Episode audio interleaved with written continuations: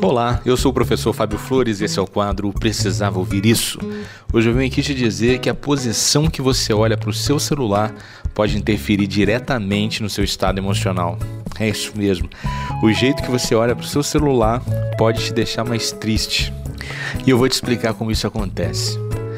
Mas antes, eu preciso trazer para você um pressuposto da programação neurolinguística. O pressuposto é o seguinte: corpo e mente fazem parte de um mesmo sistema. Eles não funcionam de maneira isolada, um influencia o outro e vice-versa.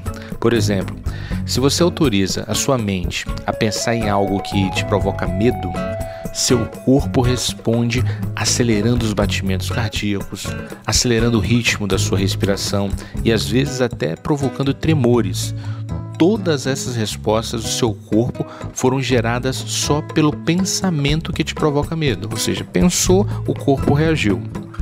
Da mesma forma, a gente pode dizer que a postura do teu corpo influencia diretamente nos seus pensamentos e nos seus sentimentos. E para esse exemplo, eu vou pedir para você lembrar de como fica a postura do seu corpo quando você está triste.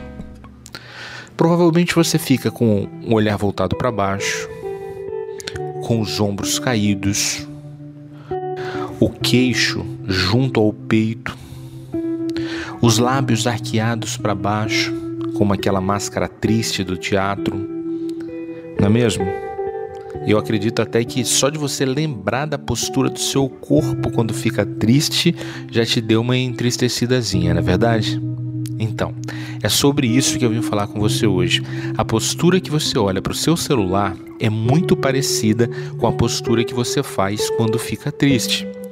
A gente pega o celular, coloca para baixo do nosso peito, né? E fica com o olhar voltado para baixo, quase que na mesma postura que a nossa mente aprendeu, que é a postura da tristeza. Se o seu corpo está enviando essa mensagem corporal, sua mente pode interpretar o recado e te provocar os pensamentos e sentimentos tristes que esta postura pede. Agora pensa o seguinte: a média de tempo que o brasileiro fica com o olho no celular é de quatro horas por dia. Imagine que a gente possa dormir em média oito horas por dia. Daí vão nos restar é, dezesseis horas. E dessas dezesseis horas, a gente passe quatro horas em uma postura que pede para nossa mente um sentimento de tristeza.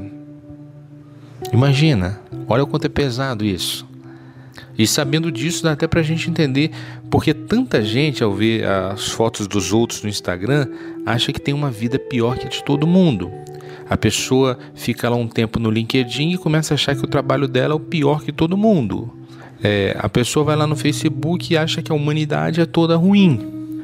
A tua postura pode estar influenciando a natureza e a qualidade dos seus pensamentos. Então, a dica que eu deixo hoje para você é a seguinte: cuidado com a qualidade dos seus pensamentos e com a envergadura da sua postura. E se você quiser começar um dia bem, eu te convido a exercitar isso. Exercite por pelo menos dois minutos.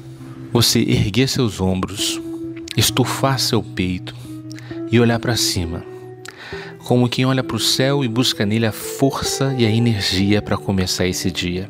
Bora lá? Vamos fazer essa postura de vitória, essa postura de inspiração.